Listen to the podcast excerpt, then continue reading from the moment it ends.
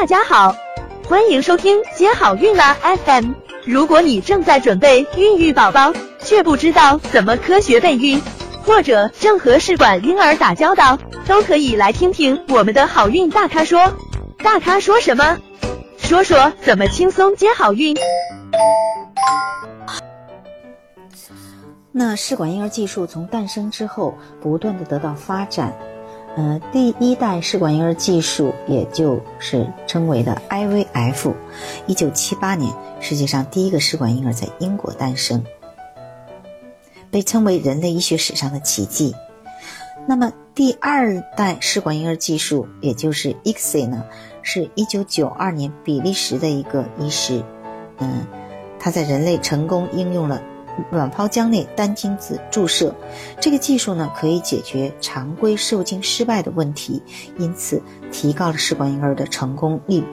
那二代试管婴儿对重度少弱精以及需要睾丸取精的男性不孕症患者的治疗呢，具有里程碑的意义。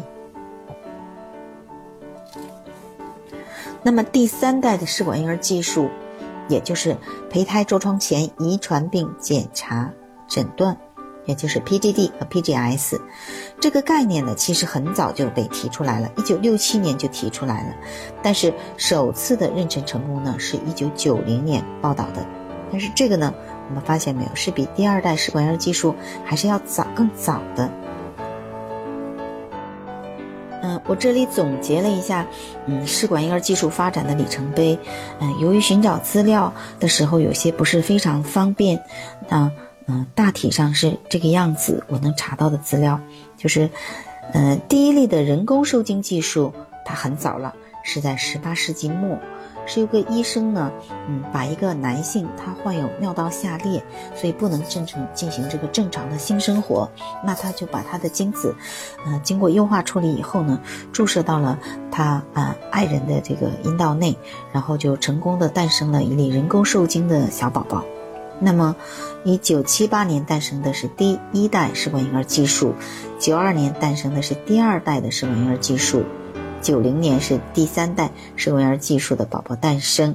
那么，在一九八三年的时候呢，就已经有冷冻和解冻胚胎的技术了；在八六年就有冷冻和解冻卵子的技术，以及有小宝宝的诞生。那么，五四年就有冷冻和解冻精子的技术了。那么，卵胞浆置换技术也是，也就是，嗯，三批婴儿，它是在二零零五年诞生的。那么，呃，卵母细胞的体外成熟技术是一九九一年就有小宝宝诞生。那么，基因筛查技术的第一例小宝宝是二零一三年在美国诞生的。所以说，我们试管婴儿的技术是不断发展的，进步飞快的。嗯，试管婴儿技术的迅猛发展，其实离不开嗯药药物学的进步，因为药物也是不断的在进步的。那最开始呢，都是一些口服的促排卵的药物，比如说克罗米芬、来曲唑、他莫西芬等等。那后面呢，又出现了注射用的促排卵药物。那最开始呢，就是尿源性的 HMG。那后面呢，又出现了高纯度的 FSH、HMG。以及 HCG，那后面制药的工艺更加先进了，就出现了基因重组的 FSH、HMG、LH 以及 HCG。其他呢，就还有相距嗯生产出来的生长激素以及 GnRHA 激动剂和拮抗剂。那么药物的纯度、嗯稳定性、便捷性、舒适度都是越来越好的。现在呢，也有长效的针剂，就是打一针，嗯，能维持七天的促排效果的药物，也就是长效的 FSH，嗯，商品名称是伊诺瓦。那这个呢，国外有，嗯，台湾也有，但是目前大陆呢还没有这个药物。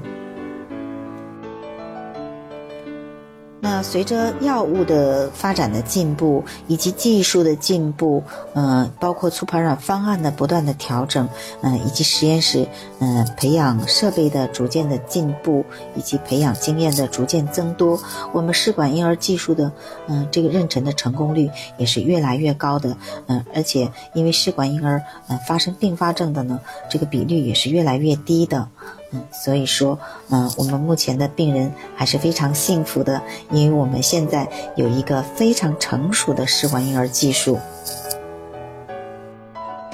想了解更多备孕和试管的内容，可以在微信公众号搜索“接好运”，关注我们，接好运，让怀孕更容易。